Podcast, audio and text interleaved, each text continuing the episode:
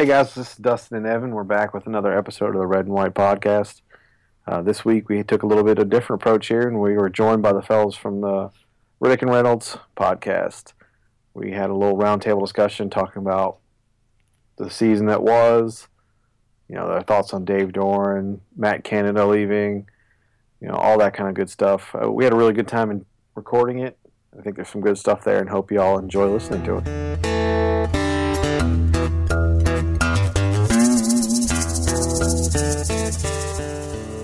All right, guys. Uh, welcome to a, uh special crossover episode of the Riddick and Reynolds podcast and the Red and White podcast. We've mentioned Dustin and Evan uh, in their show a few times on our show. It, it, we've playfully called it one of the greatest podcast rivalries in history. Um, but uh, happy to do a crossover show. This was their idea.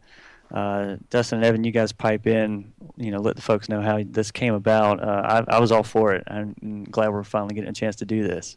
I I think it is the greatest podcast rivalry. I, I don't think it. I don't know any others. I mean, so I think this is the one.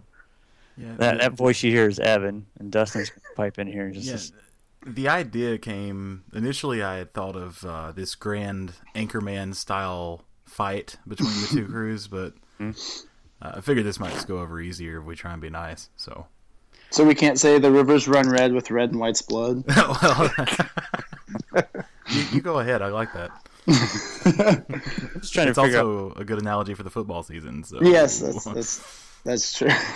man. I'm trying to figure out which uh, television crew we would be. I, I'm kind of leaning towards Telemundo, but uh, yeah. going Oh on, yeah. man? Co- Como están, beaches? Yeah, definitely. Gotta be Ben Stiller all the way, man. Yeah. Uh, yeah, we wanted to do a, um, a football recap show, and um, we waited um, naturally until the uh, uh, Belk Bowl, and here we are. Um, it's uh, I, don't- I don't think uh, we all have any pleasant thoughts about the way the football game. Um, I'm just So- now drying out, honestly. Should we, should we start with the ball game itself, perhaps, and, and then lead into how that capped off the rest of the season, or vice versa? You think? Sure. I thought it was a train wreck. Anybody else have any thoughts on that one? Um, that that's pretty succinctly sums it up. Um, the only real the only real chance was that fu- dropped punt that obviously got called back. So Yeah, that you can't really re- you can't really rely on that. And I mean, I think when we all saw the very first play of the game be an interception deep in our own territory, Mhm. like, was uh, it, that definitely set the tone. Was that was a tone setter, as it were. Yeah, I was just getting in and had just turned to walk up the stairs in the section. I wasn't even watching the game when that happened, and I really just kind of wanted to turn around and walk out. I think for me the most frustrating part was that all year we've played better on the road, and then we've played better in games where we've had some time to prepare, and then you come out and you know guys run the wrong wrong way, Jacoby's turning the wrong way, and he's throwing the ball to the wrong team, and then you're like, what in the f just happened? Yeah. That's not the way we, you know, you just looked unprepared. looked like a high school team going out there. Yeah, Yeah. we we talked all year about how it felt like, um, and and we'll get into to the uh, recent change at offensive coordinator, but it felt like, um, you know, one of Matt Canada's strengths was his ability to kind of script the first, you know, series or two of the game. You know, we would come out uh, strong, and then, you know, we would struggle later in the game to get back to what was working. It seemed like, but uh, this was, like you said, Evan, this was an instance where it just felt like, from you know, from the jump, State just did not look prepared at all. It's and and that's that was the most frustrating part for me was just seeing that. You know, it, there's three weeks to prepare. You know the play is going to be run the first play. I mean, they Yeah. probably knew this two weeks ago, and Yeah. then that happens. And And they, they also knew that Manny Diaz runs a high blitzing offense. And Right. the first play, they just rushed six guys, and two people didn't even get touched. Um, and that was, I mean, that's the, the play call was weird to begin with, but that was the big reason is Jacoby took one step and had to just fling the thing. Um, Now, was that a blown uh, blitz pickup on DeQuay's so, somebody just didn't read it, I think. Um, because I think they were outnumbered. I think somebody like went out in the flat or something, if I recall, and then all of a sudden uh, two linebackers just came flying through in between like the right guard and tackle. I think. Well, whoever's in motion just completely uh, Yeah. either went the wrong way or missed what he was supposed to be doing, which I'm assuming was blocking that guy coming off the corner yeah. because Jacoby knew where he wanted to throw it. Yeah. At least it looked like he knew where he wanted to throw it, and then didn't know what to do after. You know, he's got a linebacker bearing down on him. Yeah. I think all four of us would probably just fling the ball if that was happening too. Yeah. Yeah. Yeah, I mean, Prescott would have thrown it for a touchdown though. Yeah. yeah. You mean Ben, that guy Simmons, ben Simmons would have thrown it for a touchdown? Yeah, too. yeah, yeah. God, could you imagine them on the same team? You know, Yeah. Dak was good. I'll give him credit. You know, they they played like a well coached team, and they were you know pretty sound all year. They've had fumble issues, and when we talked to the guys from Mississippi State, you know, they said the same thing. We you know we we have a negative turnover ratio, and it's all because of fumbles, not because of Prescott. Mhm. But you know, in the pouring rain, they they held onto the ball for some reason. I don't. know. yeah, I kept waiting for those fumbles to show up, and they just never did. Yeah. So it, it was um, a rough start, and you know, as the game wore on, I mean, we got to within ten at one point in the third quarter, Mhm. but you know, just never sharp all day. Uh, you know, there there was the play. Um, Jacoby has looked great at times doing it with his, you know, uh, hidden ball trick play, uh, and he just held it for you know two beats too long. And by the time, you know, I'm I'm sure I, I didn't see the uh, the overall field, but um, you know, I imagine he probably had somebody you know open, but it was too late at that point. And again, I don't know if that was somebody missing an assignment and picking up a guy, or uh, uh, I'm trying to recall the play as it unfolded. If maybe Mississippi State's guy just blew up the uh, block and got to him before he could get rid of it, but you know that's something we had seen Kobe do well throughout the, the season, and he he didn't look sharp. You know, uh, defensively, of course, we've had issues all year long, but um, Mhm. you know, it just just uh, you know, I, so I think I, I think what was disappointing from the defensive side was you know there's their offensive line was their weak point. You know, all year they've given up a ton of sacks. You know, everybody's complained about their offensive line, and then our defensive line has been our strong point for the most part of the year. Other than a few big plays, you know, they've played pretty well, and then they just got manhandled, yeah. and that was just that was really disappointing too. Yeah, it's supposed to be the strength of the probably the whole team outside of the running backs preseason, but um, and the fact that they couldn't get really any pressure. Um, Prescott kind of, I mean, he's a very good quarterback, but he had all day. Yeah, he had all day. I mean, I'm pretty sure Dustin could have picked apart that defense with that much time. How much Well, of that prob- was talent differential?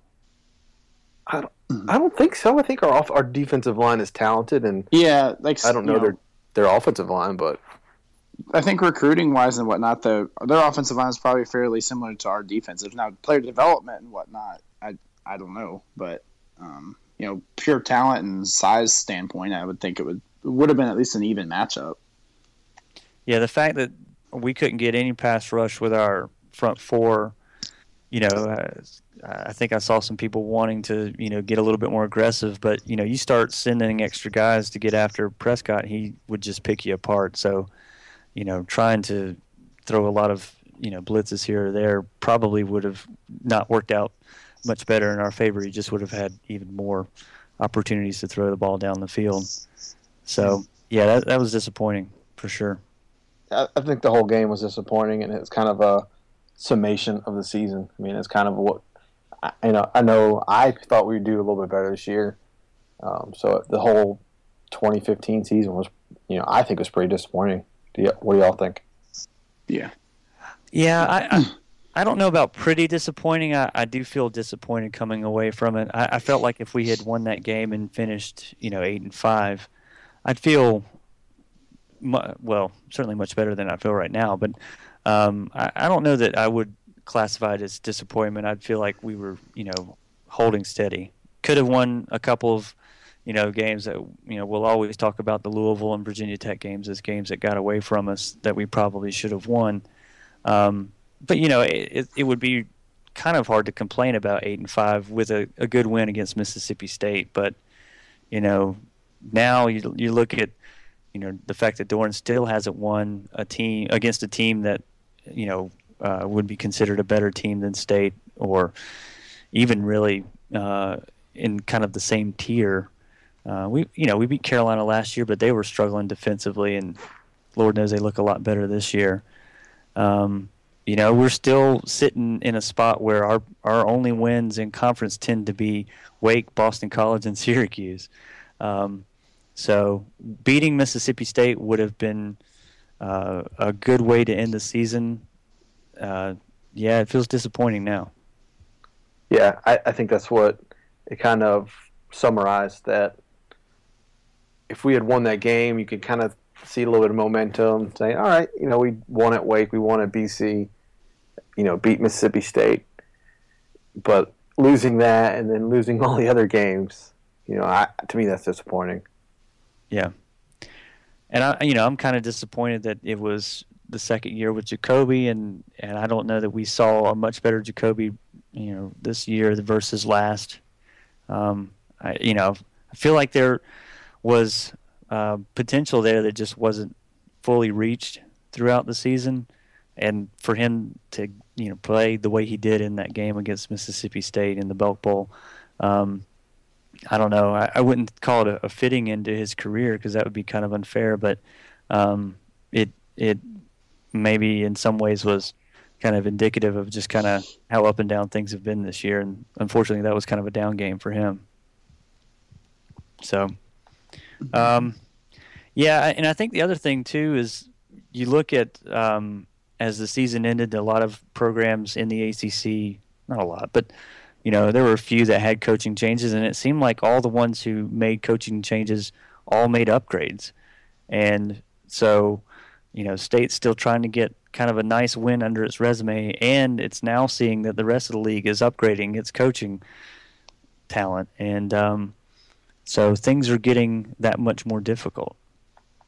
So, yeah, the, the coaches in the coastal, I mean, that's a complete 180. Yeah. And that should be. Uh, you know, kind of a warning sign for state. If they don't get it, they don't get it together. You know, that's going to be a, a rough patch there. Yeah, we've been we've been lucky to kind of sit through like mediocrity, but now you can easily end up at the bottom of the barrel. Um, and that may be why they're starting to make some staff changes, whether they're making them or the other coaches are leaving. But um, you can easily end up in the Wake, BC, Syracuse level if you don't keep up. Yeah, watching Louisville in their bowl game with Lamar Jackson, just you know, God, he's going to be a problem for state for the rest of the Atlantic. Yeah, I mean it's it's you know, and Clemson's young. Florida State's going to be you know Florida State. So mm. Florida State returns everybody from that offense. That's cool. and I mean, assuming they don't go pro. Yeah. Yeah, I'm sure one or two might, but still, that's not bad at all. And Clemson right. was the youngest team in the country, I think. And see, that's the frustrating part for me is that you look like Louisville. I was watching that Louisville game, and you know they look like a better coach team than us. I don't think they have that much more talent than us, and they're playing a freshman quarterback. But you know they went out there and played Texas A&M, and they played well. Mm-hmm. Yeah. And that that's the frustrating thing for me is people go, well, this team's still just young. This is still just year three, and I know there wasn't a whole, I mean, there wasn't a whole lot left. I had a conversation with somebody today, like, you know, the the, the roster wasn't stacked, but I mean, Mike Rose was an All ACC player. Thuney, um, Burris turned out pretty well. There was some talent there, and but the team was still young. But people just used the youth as an excuse, and um, you know, yeah, it's part of the reason maybe for the struggles, but you can still win with a young team. Well, I was talking with somebody, you know, there's, you know, and Matt, since you're kind of a big recruiting guy, you can talk to this. You know, mm-hmm. the the upper four star and the five star guys are guys that can come in young and contribute immediately. Mm-hmm. You know, they're 18 year old kids who have the you know bodies of 25 year olds. It's mm-hmm. disturbing almost. Uh, see what the hormones can do to kids these days. Um, but you know, the guys that the the majority of college football programs are stocking their rosters with, you know, probably do need to be seasoned a little bit. So, um, you know, I, I, think it's tougher for a state, uh, you know, and other programs in the ACC that aren't Florida State and Clemson to bring in youth and have it you know contribute right away. It's, you know, it needs a little bit more time to develop, and so, um, So, you know- yes, it, it's tough. It's tough when you see you know programs with youth, you know, ha- see them perform at a high level. But I think we do have to also consider that the youth that the Clemson's and the Florida States of the world are bringing in is not the same as what the rest of the college football world is bringing in. That's true, but the youth at Louisville, you know, it's got to be similar to us. There's other schools Yeah. that are that are winning with with players and young teams. Mm-hmm. When you're when you're NC State and you're recruiting three stars, occasional four stars, some two stars, you know, not the highest level guys. You've got to win with better coaching and better schemes, mm-hmm. and that's mm-hmm. what a seven and six season is showing me. It's it was kind of the same as last year. They didn't really learn anything. they're they're winning with their recruiting rankings are. If that I know it's kind of phrase funny, but they're beating the teams that they're naturally better than, and they're never Right. beating. They literally have not beaten a team that is quote better than them. Um, and that's where the worry is. Um, you know, you can't fault Doeren for winning the games he's supposed to win. That's something that O'Brien didn't do very well. So uh, you know, I'll absolutely give him that credit. But at some point, you got to outcoach somebody, um, and it doesn't really seem like maybe that's happened yet, and I think that's the concern. Um, you know, UNC last year, you know, the teams were pretty even, and obviously that game was completely one-sided, um, and then it flipped again this year. So that'd be the one time where maybe you could say he thoroughly they thoroughly outcoached somebody, and that was a big difference in the win. Um, but outside of that, I think that's the concerning part, and you know, maybe recruits are starting to see that if you don't start winning, you won't be able to even out recruit the lower, um, you know, the lower teams. It's what it comes down to. If you look at, to me, I always look at a school like Baylor, who for most of the 2000s was terrible. You know, mm-hmm. 1990s to 2000s, they were awful. They were Yeah. they were winless many times, and then Art Briles comes in. They start running a spread, kind of a unique spread. They're recruiting, you know, faster guys that kind of fit that system. He scores a lot of points, beats a few, you know, a few big teams, or makes it exciting. And now he's got a top 10 program. It's just rolling Yeah, and I I think NC State could be Baylor or TCU or something. like Maybe the Texas talent's better, but the point is that they're winning with better coaching and better schemes, and I think that's that was what I was missing this season. Yeah, I mean, definitely Texas talent is is better, and you and it's kind of like Florida. You know, you can, as Chuck Amato tried to do, you know, here at NC State, you go into Florida and get some of the kids that the Miamis and the Floridas and the Florida States weren't getting, or were kind of backup offers to those kids and bring them in, and, and you could win with some of those guys. But yeah, I mean, your point's right. You know, when it's hard to be upwardly mobile in college football if you're only beating the teams that you are on talent uh, or on paper should beat and losing to the teams on paper that you should lose to because you know you're you're not elevating yourself in the world any higher than where you are on paper. Uh, and and Evan you're right. The the art you know the art Briles of the world the ones who are doing it with lesser talent using coaching as a, a way to you know swing the balance in their favor. So And, Well- and the and to tack on to the Texas point about Baylor being in Texas, they're they're outperforming Texas, Texas A&M, Texas Tech. So they're all you can really do to get to that next level is to outperform the people nearest you, and then move from there. And that's that's kind of how they've done it. So that's what really, I guess the difference will be beating North Carolina, Wake Forest, Duke, and then you know Virginia, Virginia Tech, winning all the kids in those area. Um, and that's going to be kind of the next step, and then you can you know get the Florida and the Georgia kids maybe. I think Yeah, it, it- you go ahead, Dustin. it's, Sorry. it's two years in a row that we've lost to the, the Florida State games. Stick out in my mind. We should have had them two years in a row, and hmm. either one of those games would have done huge things for the program. Right. And I think he can coach because we were in the position that we were in both those games, but there's like a switch that gets flipped 2nd hmm. quarter every time, and we just lose every bit of momentum slash game plan slash everything that we had going. Mm-hmm. And I don't understand what that problem is. and, and that's to me that's coaching it's there's something in there that they're not either adjusting to so you know florida state is a perfect example last year up was it 35-7 on Florida State at halftime, and then you know FSU goes into the the locker room. They come out, and Jimbo Fisher's good at adjusting at halftime. They come out and they just cleaned our clock. I mean, it was they just they found the weak points, they picked on it, and we didn't do anything to adjust. We was like, all right, we'll keep doing what we're doing, and that didn't work. And that was you know that's what we've seen that a few times. Same thing this year. Yeah, Mm-hmm. Winning there, nonetheless. That would have been Yeah. huge to get a win there. Oh yeah. Yeah. I don't It's- understand. So, so how much of that is, in y'all's mind, the coordinators? How much of it is Doeren on Doeren? I, I use this maybe too much, but in the end, it's on Doeren because he's the one that picks the coordinators, sets the philosophies, and they're the ones that kind of run these plays. Um, I, he kind of, I mean, you know, it's the manager's always in charge of the people below him and is responsible for their reaction, you know, their actions, I guess. Um, so obviously, he takes a big share of it. I, the, and the whole thing with Canada is that you know the numbers looked okay at the end of the season, but it was more game management situations. Um, continuing to, like we like you just said a minute ago, you know, let's do keep doing the same thing. You know, yeah, maybe the sweep play worked once or twice, but you keep working it against these really good teams, and they're just going to snuff it out every time.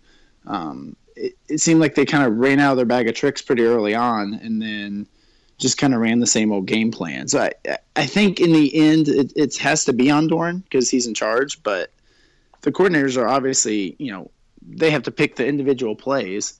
It, it, it's got to be pretty even in the end. It all seemed to me that, you know, Doeren is wants to be kind of a manager, kind of hands off during the games, Mm-hmm.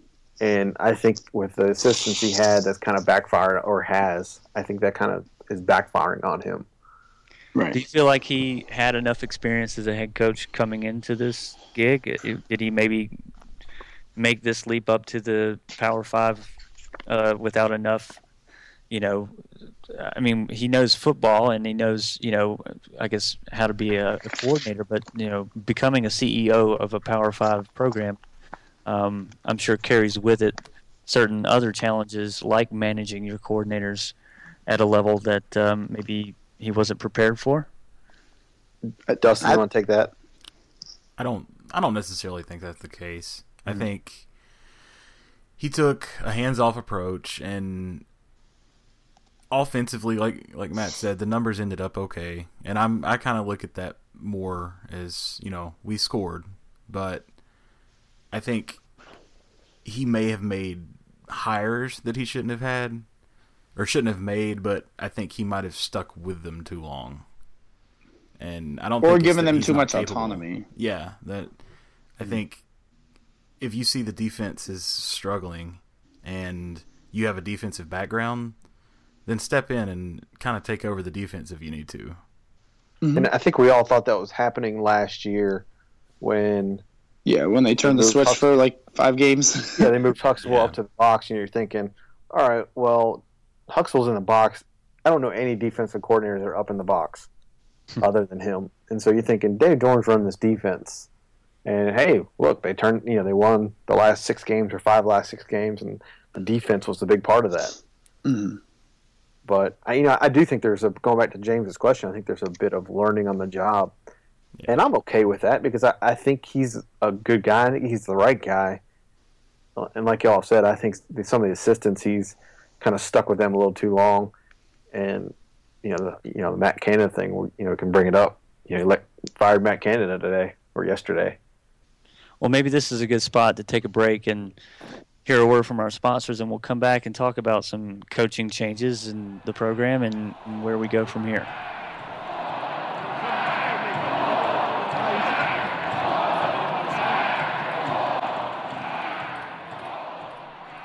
If there's one thing state fans do well, it's tailgate. And I know for me, the most important part of a tailgate is a well packed cooler. You have to ask yourself two questions How clean is your cooler, and how cold are your drinks? Nobody wants to reach into a dirty cooler and grab a warm beer. Now, I've put rock salt in my coolers for years to try and chill beverages a little bit quicker, but a lot of times I'll either use too little or too much, and I'll have a can filled with slush. I'm also guilty of being a little bit lazy when it comes to cleaning the cooler after I'm finished with it. Then I found Frostbite Cooler Salt. This isn't just salt, it's salt combined with safe and organic ingredients that clean your cooler while it's getting your beer super cold. The really cool part is that it doesn't just clean your cooler, but it cleans everything that goes into it. So when you pull that beer out, it's not just going to be super cold, but the can itself is actually going to be germ free. And it comes conveniently packaged with the perfect amount to sprinkle over 20 pounds of ice. You can find it in a growing number of stores in the Raleigh area as well as online if you're outside the triangle. So check out coolersalt.com, that's C O O L E R salt.com, to find the closest location to you and see how you can have a clean and cold cooler every time. Frostbite Cooler Salt. Colder, faster, cleaner.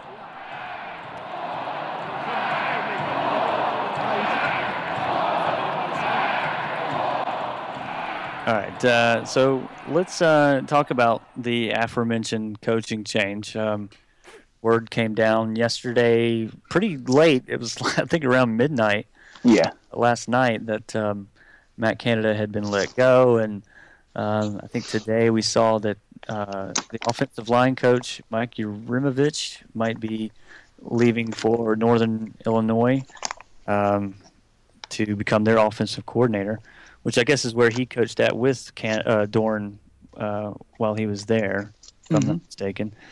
So he's returning back to a familiar spot. So State's now down its coordinator and also one of its position coaches. So um, I guess let's talk about the move. Do you think this was a Doeren move or was this a Debbie Yow move? I I think there was a Doeren move. There's been a lot of rumors of friction between Dor, uh, Doeren and Canada, and Canada and some other people. So I think there was something there.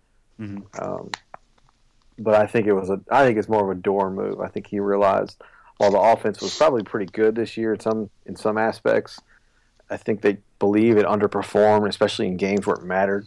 So Louisville, Virginia Tech scoring 13 points you know, coming out slow in some of these other games. I think that's, you know, part of it. And then the other part, I think, was Jacoby didn't take a huge step forward this year. I think he kind of, you know, everybody was expecting a little bit more out of him, and I don't think he got it. And I think that comes down. Oh, that's on Canada. Yeah. Yeah, he's the quarterbacks coach too. So, Yeah, um, I, I, I think I agree with that, and also the telling comment maybe after the bowl game about we you know we couldn't really get Jalen the ball. Um, Yeah. I think that was maybe a hint hint of like, hey, it really wasn't my call to not use him. um, I don't really know what we were doing to not get him the ball. That that's kind of how I read into it a little bit. All right, I, want to touch on that because that that comment struck a nerve with me a little bit. All right, you're you're the head coach, um, and maybe this speaks to Evan's point about there being some off-field friction between the two of them. But you know, you're you're the head coach. I mean, if you feel like Jalen's not getting enough touches, you have the authority as the head coach to call up to Mr. Canada and say, "Get him the ball." uh, Right. We need to you know he's one of our best weapons especially that you know Gillespie was out. We need to get him you know going. Um, I, I thought that was I don't know I- guess flash forward to where we're at now maybe it makes a little bit more sense why that comment was made but it it did seem very odd to me that you as a head coach would say we just couldn't get on the ball like as if your authority with the program has a stopping point somewhere. Right. He sounds like he sounds like a fan at a bar. Oh man, we really could ju- just couldn't get him going today. You know, that's what that kind of reminded me of. Of like, um, well, you kind of had some say in that in some form or fashion. I, I don't know if he was alluding to, and I don't want to give him a, an out because I, I do agree with you guys. I thought it was a little strange, and you know, coach has got to step in there. Uh, but I don't know if he was alluding to Mississippi State focusing on Jalen Samuels and then just not being able to get him open or get you know get it run what they were trying to do for him. There might be a little bit of that in that comment, but I think Yeah. probably more of it. you know, it's just, some of us can't help being a, a little bit snarky, and I think that might have a little Tom O'Brien sub snark to it there. Sniff. yeah. So Um, I, to me, I, I agree. The coach has got to step in. Coach has got to say, "Hey, you know, this this scheme's not working. Do something else, or do this." Right? I mean, he's got to know football well enough to yeah. To be. Wasn't able to do that. Jalen's first touch pretty much just a flea flicker back to Jacoby?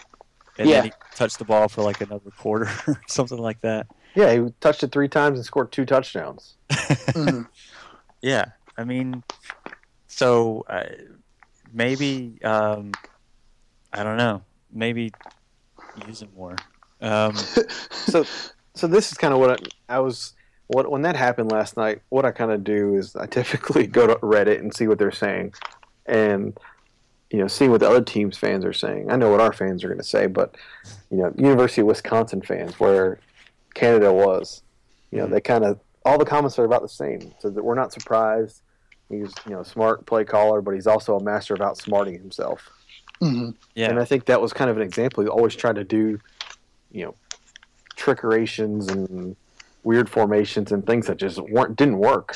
He was trying to be the smartest guy in the stadium when, you know, if you have a finely tuned team that might work, yeah. but you got to work with what you have. And I, I Yeah. just don't think he w- was doing that. And I think that's kind of where the the fit problem was. Yeah, I mean, I, I joked. Uh, I know I did during the game, but I think I had before at other times about, you know, if, if everybody expects us to utilize Jaylen Samuels, then, you know, by God, they'll never see us not going to Jaylen. um, you know, They'd have to be stupid not to do it. he'll be our decoy the entire game. yeah. So you you know you say that, and then my what I always come back to is look at schools like ECU or schools like Houston or you know maybe not Baylor because they have a lot of talent now, but look at what they're doing offensively with theoretically lesser talent. You know ECU's recruiting two-star non-qualifiers, and they hung 70 on E- on Carolina last year, or Mhm. you know this the, the numbers they put up in general when they had Lincoln Riley. When you have a good offensive coordinator, you can do these kind of things. Mm.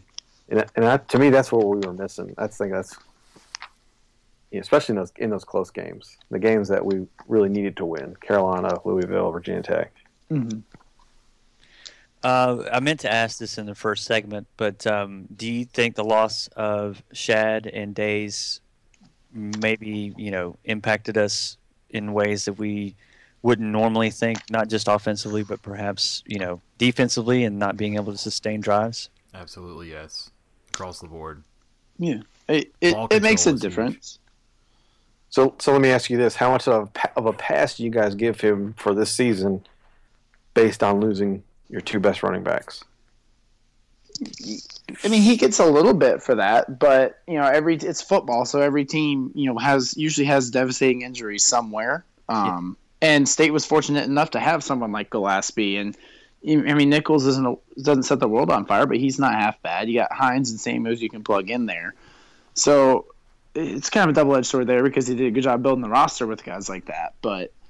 Um, you know everyone has injuries and you, it, it counts for something. I mean obviously you know if you have shad and dayes those last few games things are going to look a lot better um, barring something miraculously terrible happening.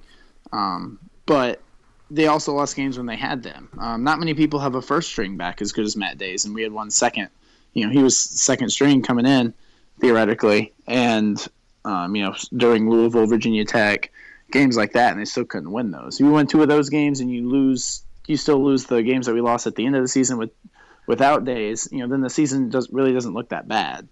So it, it it's kind of hard to measure, but he does get a little bit of leeway with it, I guess. Yeah, I, I think it actually, you know, impacts the way I view the defensive coordinatorship with Huxtable. If anything, just in, you know, I I I try to imagine how the defense would have looked if they didn't seem so gassed at points in the game. You know, I, I don't know how much you can theoretically say, well, we would have extended this drive or this drive, or maybe we wouldn't have had as, as many three and outs, and therefore would the defense have had more legs later in games. But at the same time, you know, there were times where our defense was just way out of position, and that doesn't have anything to do with being exhausted. It just means they were out of position. So, you know, I it's I think I I after talking myself in circles about it, I, think you know I probably came to the conclusion that maybe we win one of the two Louisville or Virginia Tech games, and you know, eight and eight and well, what would that be? That would eight and five, uh, Mhm. even if we lost the Mississippi State game. I mean, it's uh, you know, uh, gosh, if we if we'd won that Virginia Tech game in Blacksburg, um, that would be a nice win to have finally under Doeren's belt, and maybe the season does feel a little bit better, or maybe that we had taken a small step forward, or at least kept even with where we were headed, um, versus what feels like a step back now. So, uh, I think that was key, and you know, we were just talking about Jaylen Samuels not getting the ball in the bowl game. I think it was the Virginia Tech game where Matt Dayes didn't get the ball hardly at all, and you're like, why are you? yeah, that was that was very strange. Yes. I, I, know that was the case in the Louisville game. I, I, I, remember vividly wondering why we were not running the football more against Louisville because, you know, Jacoby was having a poor day passing the ball, and it seemed like, and I know that Dayes had had at least one huge run for a score, I think, or maybe it was Samuels. Mm-hmm. Um, and it was I was sitting there in the rain with my son, like, son, I don't know why they're not just running football. Um, I had no answers. Um, so, yeah, Matt, you're right. You know, even with Dayes in the Louisville and Virginia Tech game, we still lost those two games. So, um, maybe maybe having Shad and Dayes the whole season makes a difference. Maybe we steal another one along the way somewhere, but um, yeah, you can't really attribute the Louisville and Virginia Tech games to not having Matt Dayes because we did. So. And you know, you're bringing up somebody brought up defense, and I know Huxtable is on everybody's radar because they feel like the defense hasn't defense hasn't performed, and I, I tend to agree. They're ranked higher than our offense was in most defensive categories. If you're you know if you go compare apples to apples, mm-hmm. And for the most part, other than some big plays, they didn't play too bad. You know, we didn't get a whole lot of turnovers and you know some stops where Riley Nicholson pushes Marquise out of bounds or whatever and gets a flag and that changes yeah. that whole game. And you know, this is just a couple of those plays where there may be young mistakes or whatnot, but I don't think they were too awful. I don't think our scheme's great, so that's on Huxtable. But uh, you know, I feel a little bit better that the offense is going to make some changes because I, I, I really feel strongly that we need to go into a spread type offense. Mm-hmm. So I guess a good question for the group would would be, or if you could have picked, and I, I guess Evan, we already know your answer, but uh, if you could have picked the two coordinators, which of the two would you have replaced if you had your druthers? You would have picked Canada and and got your wish. Um, I, I might have gone, or I guess I would have gone with Huxtable, but um, you know, I hadn't looked at the numbers like you did, and, and yeah, I was actually a little surprised to hear you say that they favored the defense as far as you know against the averages versus our offense. Um, I would have guessed otherwise, and maybe that's just because I have you know PTSD from some of those huge plays during the year. Matt, what would you say? Would you have replaced Huxtable or Canada? Uh, it's been tough for me uh, to figure out. I don't. I'm not a fan of dumping both coordinators unless you're in like Mike London situation was this year or something, um, where you're just like, all right, let's just do drastic, drastic measures. Um, I guess in hindsight, I'm probably okay with Canada, um, knowing you know, kind of Evan alluded to, there may have been some discord there, um, and just the the general, the big time, you know, when you need a big play, it just seemed like couldn't really get any of those. Whereas I think defense is a little easier to make adjustments as a coordinator philosophy wise. Um, I think you know Doeren and Can and Huxtable, especially with Doeren's you know quote expertise in the defensive side, you know maybe they can sit down and come to some kind of working agreement, or hey, let's change our philosophy a little bit. Um, whereas offense, people tend to be a little more stubborn, stuck in their ways. Um, and, and so I, I think I'm okay with this one with Canada, just because I think you know things can change a little more dramatically than maybe the defense would. Uh, I think defense is a little bit more athletes and base scheme more than individual play calls, and I think I think if you have somebody calling some different plays, maybe it can change things up a little bit. Uh, maybe you know the defense isn't you know just trying to to keep you in it, and they can actually play a little more aggressively and less scared. So I guess I'd go with Canada. Yeah, Dustin. I would go Huxtable. Mm. Um, you know, we talked about did the did losing the two running backs have uh, an effect on the defense? And you brought up, well, yeah, we had might have had some three and outs where they were on the field longer and got tired. But if I look at let's say the Carolina game. The defense single handedly lost us that game. They Yeah. weren't tired. It was a rival, so they should have been up. And all of a sudden, it's thirty-five to nothing. I think it was Yeah, like just like that. And if you that that's the last game of the season, your scheme should be sound enough. You know what Carolina's going to do. I mean, there was no reason for that, and it's this. It had been the same thing all year. The secondary was just dreadful, and there was no improvement. I I just it just wasn't there for me. It was the same way. This whole season was like the first half of last season. And somehow, schematically, we changed our philosophy last year to end the year, and that just went away, and we never chose to do that again this season with a better line, I think. I think there's big problems there. I think with a better defense, we win a game that we didn't win this year. Mhm. Uh, VT, especially. yeah, that was a team that str- struggled uh, pretty mightily against everyone else. Had We what turned their thirty-five season points or something. Yeah. Yeah, Yeah. We're a slump buster. I don't. I think. I don't know. I think we had enough. We scored enough points to win that game. I, or I think that there was such a collapse. It was the Carolina game, the Florida State game, where they just came back and did whatever they wanted on us in the second half. Mhm. Yeah, Huxtable, 100. percent I think, you know, I, I understand Dustin's point for sure. You know, because I, but I, for me personally, I feel a little more comfortable not ha- or keeping Hustle if Doeren is going to step in and say, "Hey, I need to have some influence on this defense. We need to change things up."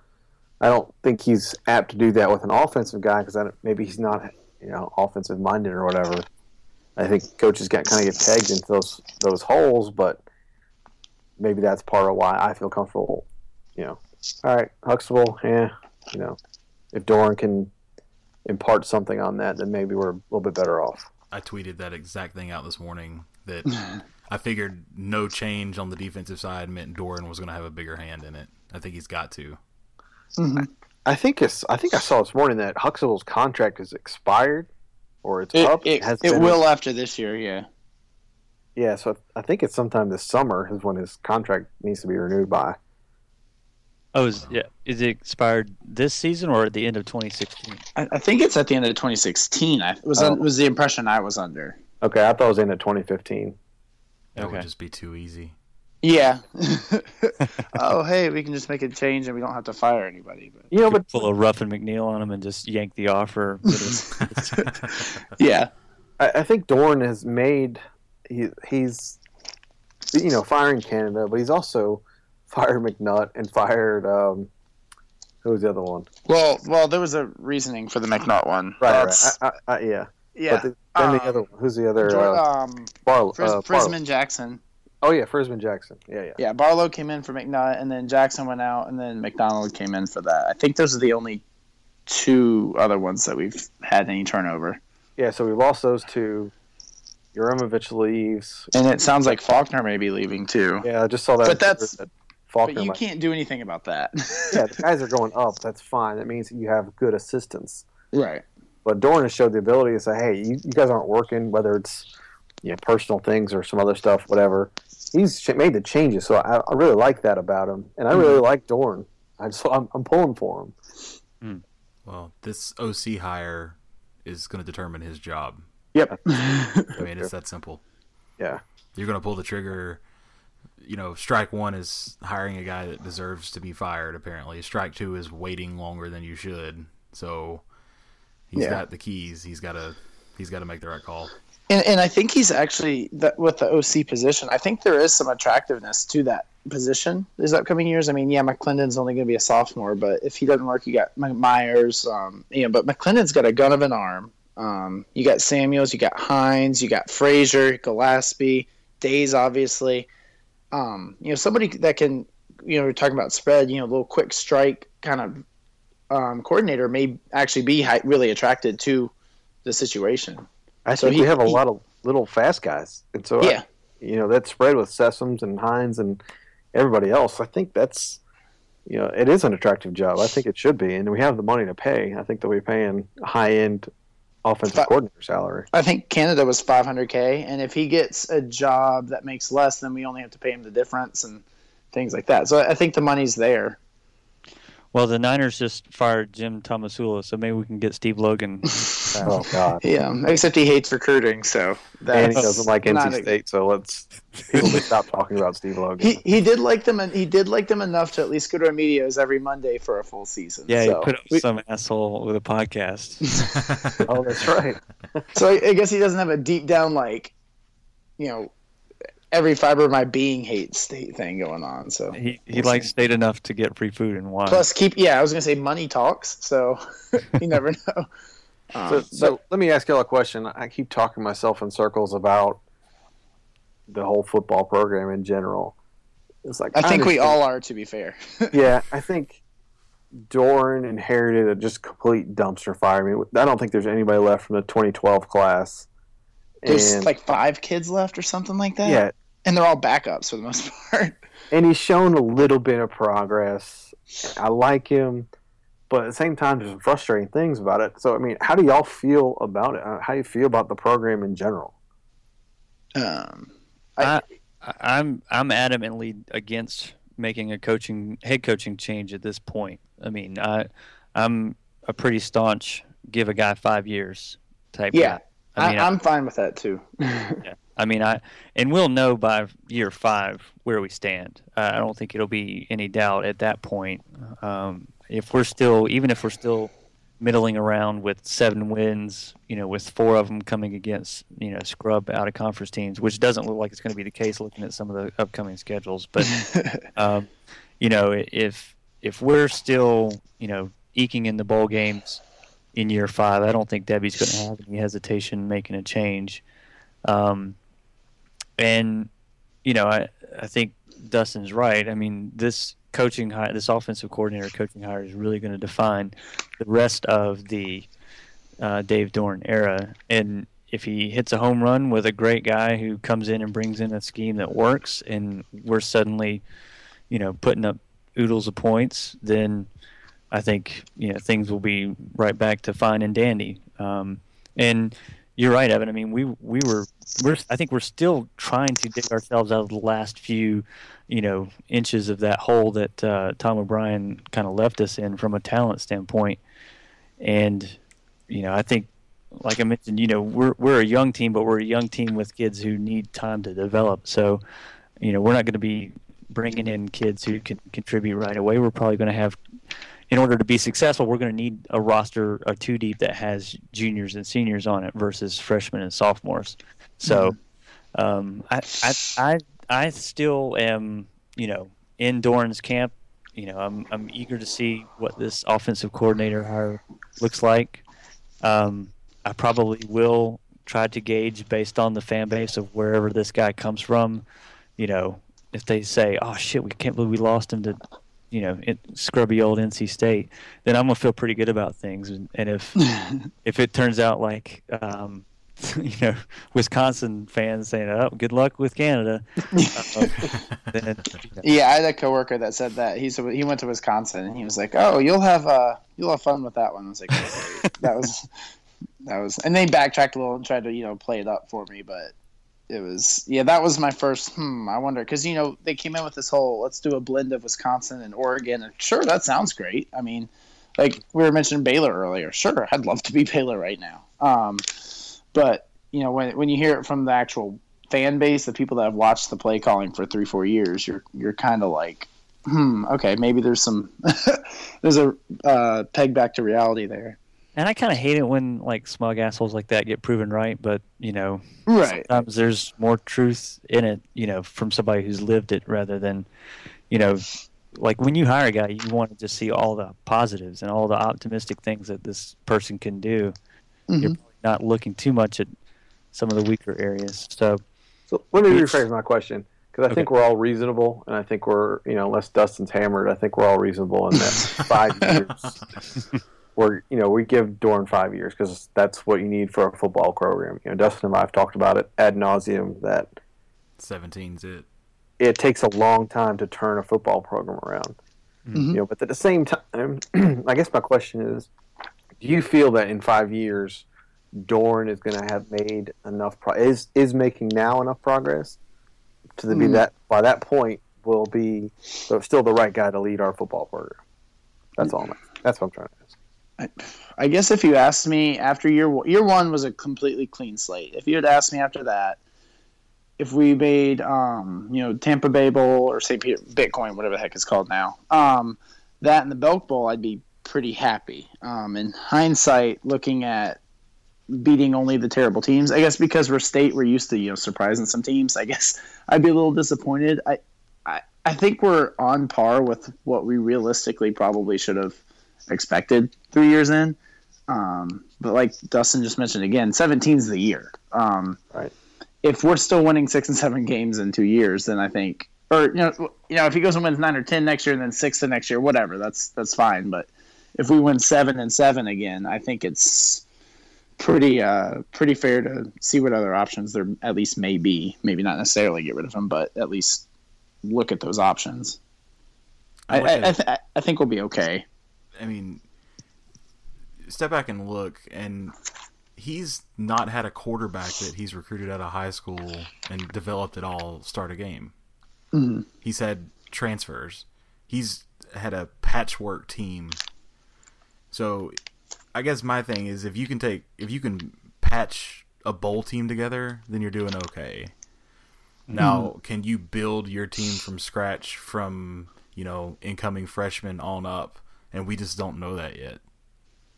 I think, it's- I think there's a good chance if Jalen comes in and plays like I, he should, then great. But if he has just shows no growth from high school, then I don't know that 17 even matters. I mean, he's Yeah. going to play like a freshman, but he's got to be a good freshman next year. So, hmm. so here's my point on that. Why the hell didn't Jalen McClendon get really any meaningful snaps this year? Fair question. Yeah, I, I think it goes to the loyalty thing with Doeren. I mean, Jacoby has been his guy since, and he said it the day that Jacoby signed and was coming in. He was like this. He even said it while Brandon Mitchell was still quarterback. He was like, "This is his team. Anyone else that wants to be quarterback can pretty much, you know, get get the hell out of here." Um, almost in a way. And I think it was just he really, really, really loves Jacoby and doesn't want it to be like a Mar- Marquise Williams Trubisky situation that they had going on last year, where it's like people are doubting, hey, is this just to get the guy warmed up, or is there a question? Um, especially with you know State's fan base having a rap for fair or not having a rap for being quick to pull the trigger on these things. I, I, I really think that's part of it. It would have been nice. Um, there were a couple games that you know we were up two touchdowns with, you know, Right. you know a minute left, and it's like just at least let him get some handoffs, maybe make a two yard pass or something. But um, Yeah. He said it so many times that yeah, you're exactly right. He said Jacoby's my guy. Now all he's got to say is, hey, we want to get Jalen some snaps. Let's get him in this game, third quarter, second quarter, somewhere, and get him, get him some throwing. Yeah, Right? He even gets in the game and hands it off. even if it's against Eastern Kentucky, at least it's Right. in the flow of the game Yeah, where it's those like, hey, he actually needs to, to throw a pass. Because, I mean, anyone except for Manny Stalker apparently can turn around and hand the ball off. Um, if you remember that one. Of Um, course. Yeah, you know, just even just let him throw one slant pass and hand the ball off two times in the in the flow of a game would have been nice, but uh, Yeah. it, it's hindsight's twenty twenty. But it is scary not knowing how McClendon's going to handle a game situation next year because we know he's got a great arm, we know he's got a good build, we know he can move relatively well, maybe not quite as well as Jacoby, but um, it would have been nice to see what does he do when the lights are actually on. Yeah, I, I mean, I always get kind of disappointed, and I, I understand that you're not trying to show another team up, but in those situations where you are up big late and you have an opportunity to bring a guy in, I, I still want to see, okay, let this kid throw some. I mean, it doesn't. Maybe you don't take home run shots, but at least Yeah, let him throw an Yeah. out route.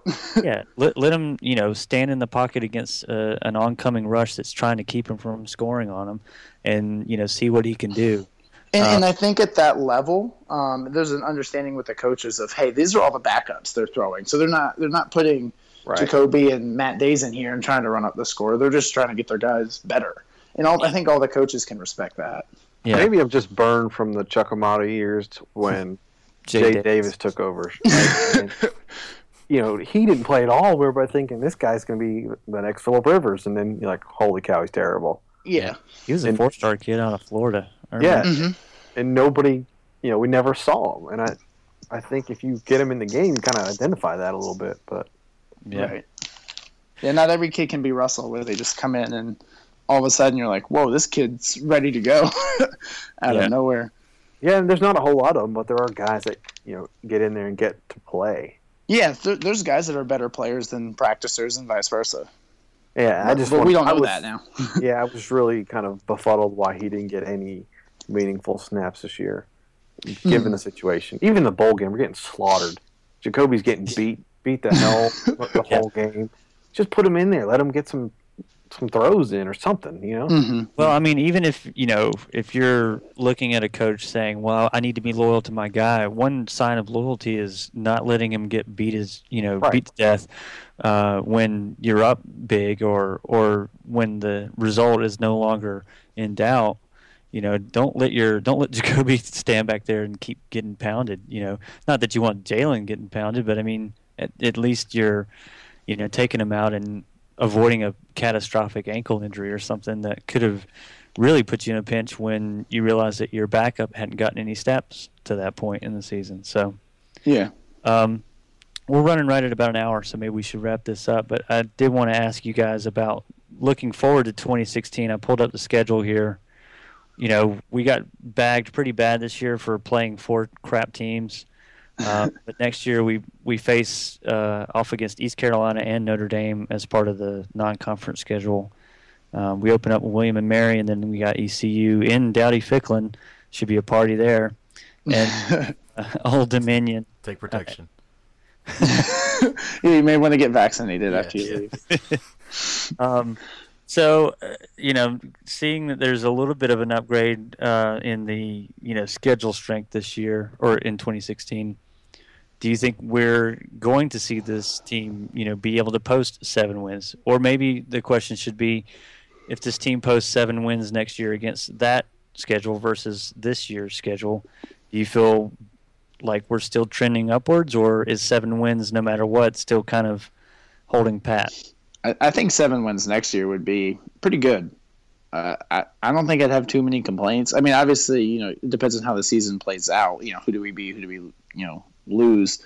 Um, but honestly, looking at that schedule without the cupcakes, that'll be if we win seven games. I think that might actually, without you know having Jacoby and having a lot of young players still, I think that would actually be a pretty decent season. I, I don't think I'd be upset with the win total. At least seven and five regular season. I don't. After that, it's hard to judge, but I guess it'd be worth noting that when we face East Carolina, that'll be just the second game of the Scottie Montgomery era there in uh, ECU. So Mhm. they'll most likely still be trying to find their sea legs, unless Scottie Montgomery just completely turns ECU into a Right. overnight. So I mean, I would think we would be favored in that game. Um, so I guess you know, looking at that, maybe Notre Dame is the only game on the non-conference schedule that we wouldn't be favored to win. Of course, I, I don't know. Mar- William and Mary and Old Dominion may not be uh, pushovers. Um, Lord knows, seems like every team up on the Eastern Sea or the Atlantic Seaboard is starting to get better these days. We should be able Yeah. to just run the ball against those teams with the guys we have, Yeah. assuming everybody's healthy and the offensive line isn't horrible. Hmm. You know, the the game that concerns me is, of course, we get Miami coming to Raleigh next year to start the Mark Richt era. You know, that's that's going to be a tough one. I think. hmm I mean, they, They played great down the stretch this year. Yeah. Yeah. and and they have they have talent that's getting used. They Yeah. just Yeah. didn't have anybody that could really manage their, their program. That's what that's what I'm thinking. If we get four four conference wins next year against the schedule that's coming in, that's that'd be pretty impressive. Right. Yeah. We go to Syracuse, Carolina, Louisville, and Clemson. Hmm You know, I don't think Syracuse is going to be very good, but Dino Babers is a hell of a coach, so Yeah, it's be- kind of a scary scary Yeah. game. that's not going to be an easy one. Depending on, if, you know, if they're on their seventh string quarterback still. yeah, yeah, they've had the worst injury luck of any program I've seen in a while. So I, next year's going to be tough. I, I just I don't have a great feeling. Seven wins is a success Yeah. Yeah, because we're going to lose to Notre Dame, so that would be picking up a conference game compared to this year, and I think that's that would be great. I mean, just fantastic. So yeah. Uh, and I guess we would be remiss if we had asked for questions from folks and didn't answer the ones that we actually got. Um, uh, Turbo Pack 33 did ask us about thoughts on our O line next year. Um, I don't know if you guys have had a chance to look at, you know, depth chart. Maybe Matt, you're a good one to ask on this. I always Mhm. turn to personnel questions to you because yeah. the folks who are coming in. Uh, he asked if Adams might be moved to center and who would play, you know, left tackle. Would it be McGirt, Richardson, Jones? Yeah, I, I think actually I was thinking about that the other day. I think I think Adams will be moved to center. Um, I think he's got the experience and the ability to do that. Um, it, I think if, looking at Joe Giglio's depth chart, he's usually pretty good at that. He surprisingly had um, Aaron Wiltz as I think left or right tackle. He's, he's a redshirt freshman, um, and then McGirt at the other one. I think so. Those would be two redshirt freshmen at tackle. I don't think Wiltz will start, at least if you ask me. I think McGirt may, whether or not he starts off the season that way, but I, I think he'll end up being a starting tackle at some point next season, and then probably Richardson and maybe Tyler Jones inside, or either him or Terronne Prescott would be my guess.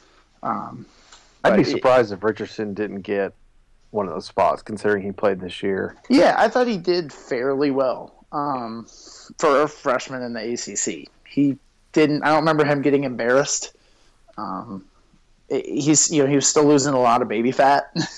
he was um, he had kind of a different shape coming in.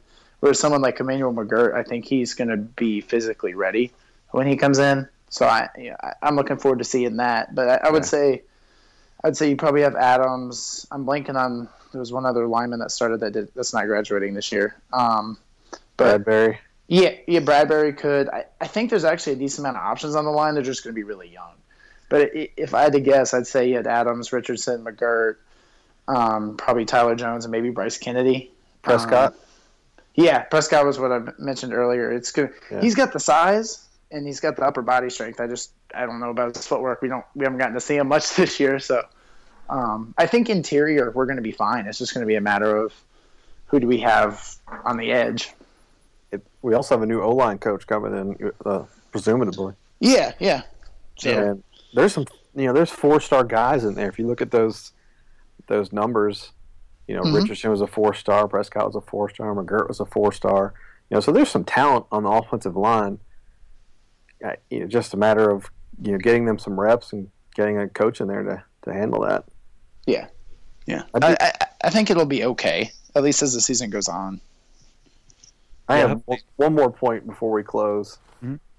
and that is, you know, I feel like if you look at what Doeren's doing, the if you look at the guys who he's recruiting, and who's who he's recruiting against, so I think you always look at the scholarship offers that these kids have, you know, versus the stars. I think that's a little bit more telling. Mhm. I think the the guys he's recruiting overall is a, just a different level than what Tom O'Brien was. You know, Tom O'Brien's recruiting against ECU and Old Dominion, Yeah, and it what reminded me of that is Richardson. What came down to us in Florida State, and Doeren got him from Florida State. I think that's you're seeing that more and more. These guys were losing guys to Clemson, but hey, we're losing guys to Clemson. They're in a damn national title game. yeah, Right. yeah. You're not So- losing them to Wake Forest and stuff. That's why I always I come. That's why I come back to and say, you know, I think Doeren's going in the right direction. I get frustrated just like everybody else, but I think uh, you know, I think if you look at it and get down into the details, I think to me that's he's going the right way. Yeah, I agree with you on that, both on the looking at who's offered and hey, at least he's fishing in big waters. He's not just hey, I just want to put a team together. It that I don't think that does you any good. You can't strike out if you don't even try and bat. You know? Right, and you, you can always get the you can always get the kids that are committed to ODU and ECU in January if you just throw an offer at them. You Yeah. get ninety percent of them. So and, and I think that's mostly what Doeren's doing, unless he falls in love with a kid. I mean, shoot, we didn't. We none of us can admit that we knew who Jaylen Samuels was until he committed. Um, you know, he's he's a good t- camp evaluator, so that's when he does go for those two and three star kids. So I, I trust his judgment on that, and he's was- at least I didn't know who fighting James for him. Simmons was until after he committed, and even He- after he committed, I didn't know who he was. So- Yeah, I, I just remember it was it was he had there was like a two day camp where we had like seven commitments and we knew who like two of them were. Um, I think it was like Jermaine Pratt and like one other person, and I was like, who the heck is Jaylen Samuels? Why are we taking a fullback? And then you know, I watched this film and I was like, holy cow, this kid's amazing. Um, Yeah. and so, so I think he does a good job of outside of the camp offers. He fishes for the big guys, realizes, you know, like Bryce Banks, two star kid, but you know, we, we came in on him on December and they must have liked him because they missed on the bigger kids. That at that point, that's fine because you can still fill a roster. But at least he's going for you know Overton and Lawrence and these guys. He's you know he's staying in the race for them. And Banks was committed to the SEC, so Yeah, yeah. yeah. He's not just a jabroni two star. Yeah, he's he, he's a two star, but he's from Missouri. People may not have seen him. Seems to have good size. He's enrolling early. I think there's a lot of credence in that. You can get a kid an extra semester on campus. There, there's there's there's things outside of just the star ranking. Is there a recruiting service that does just based off of offer lists? I did that. I did that for us our first, like one of the first times that you had me on, um, but that was just for us. But two four seven kind of does that. Mhm. They That's they kind of Like I, I'm with Evan. I think if you go by offer list versus, you know, what some knucklehead you know says on a site. I mean, uh, and I, that's me on a recruiting websites or whatever. But you know, uh, if you if if we're going up against, you know, SEC schools and and programs that are ahead of us in prestige, and are either beating them or are at least in the mix until the very end. I mean, that, that is a good sign. So, Mhm. um, I guess that's pretty much it. Richard Aver did weigh in with a question about Huxtable also getting the golden parachute, but I think we talked about, you know, about um, feeling like if uh, this might be a sign of Doeren taking more of a uh, command in the defense. Um, Mhm. Any Oh, other sorry. closing? Yep, I got one more question for Dustin. Um, how did the, the thunder sticks or the statement sticks sound at the bowl game? oh yeah. like complete failure. it was, it was bad. I mean, Is, is it like the failure gong and whatever that show was? yeah, it was like just a sad face. I mean, people were what what really pissed me off is people beating the shit out of them while we were on offense. Like they don't comprehend that. Oh wait, we need to be quiet now. Just like Yeah. people that loudly cheer at Carter Finley, but it didn't really compare to the cow. Those cowbells are loud as hell. I mean, they really are, and it. I think they could have ended up with a bigger crowd than us or close to it because I think you know you're from there you buy tickets you're going to come you're going to go no matter what and then I think a lot of people here didn't go because of the weather mm-hmm. so the crowd was awful I mean we should be ashamed really an in-state bowl game should have been close to capacity but Yeah. we had people not want to get wet my boots were still wet the next day but you know what it's in state you got to go Yeah. the, the cowbell thing, like I, you know, I, I want to know just how, like, did you have anybody around you with cowbells, or, or were you pretty much isolated in an NC State section? I was in a state section. Now going in, you could hear them just loud, obnoxious people beating them, walking around the concourse. A couple of the drunk guys, but uh, they really carry though from the other side of the stadium. Okay. It- I just don't know how they're legal. I mean, I, I, I to this day, Yeah. I mean, I, I don't know how you can, based off of a tradition, say, well, you know, we've banned every other artificial noisemaker, but this one will allow, and you know, that, yeah, they police should- it really well in the SEC, yeah. and the officials know when to penalize them if the bells ring when they're not st- or supposed to. That was not the case. I mean, they they rang them whenever they wanted nonstop.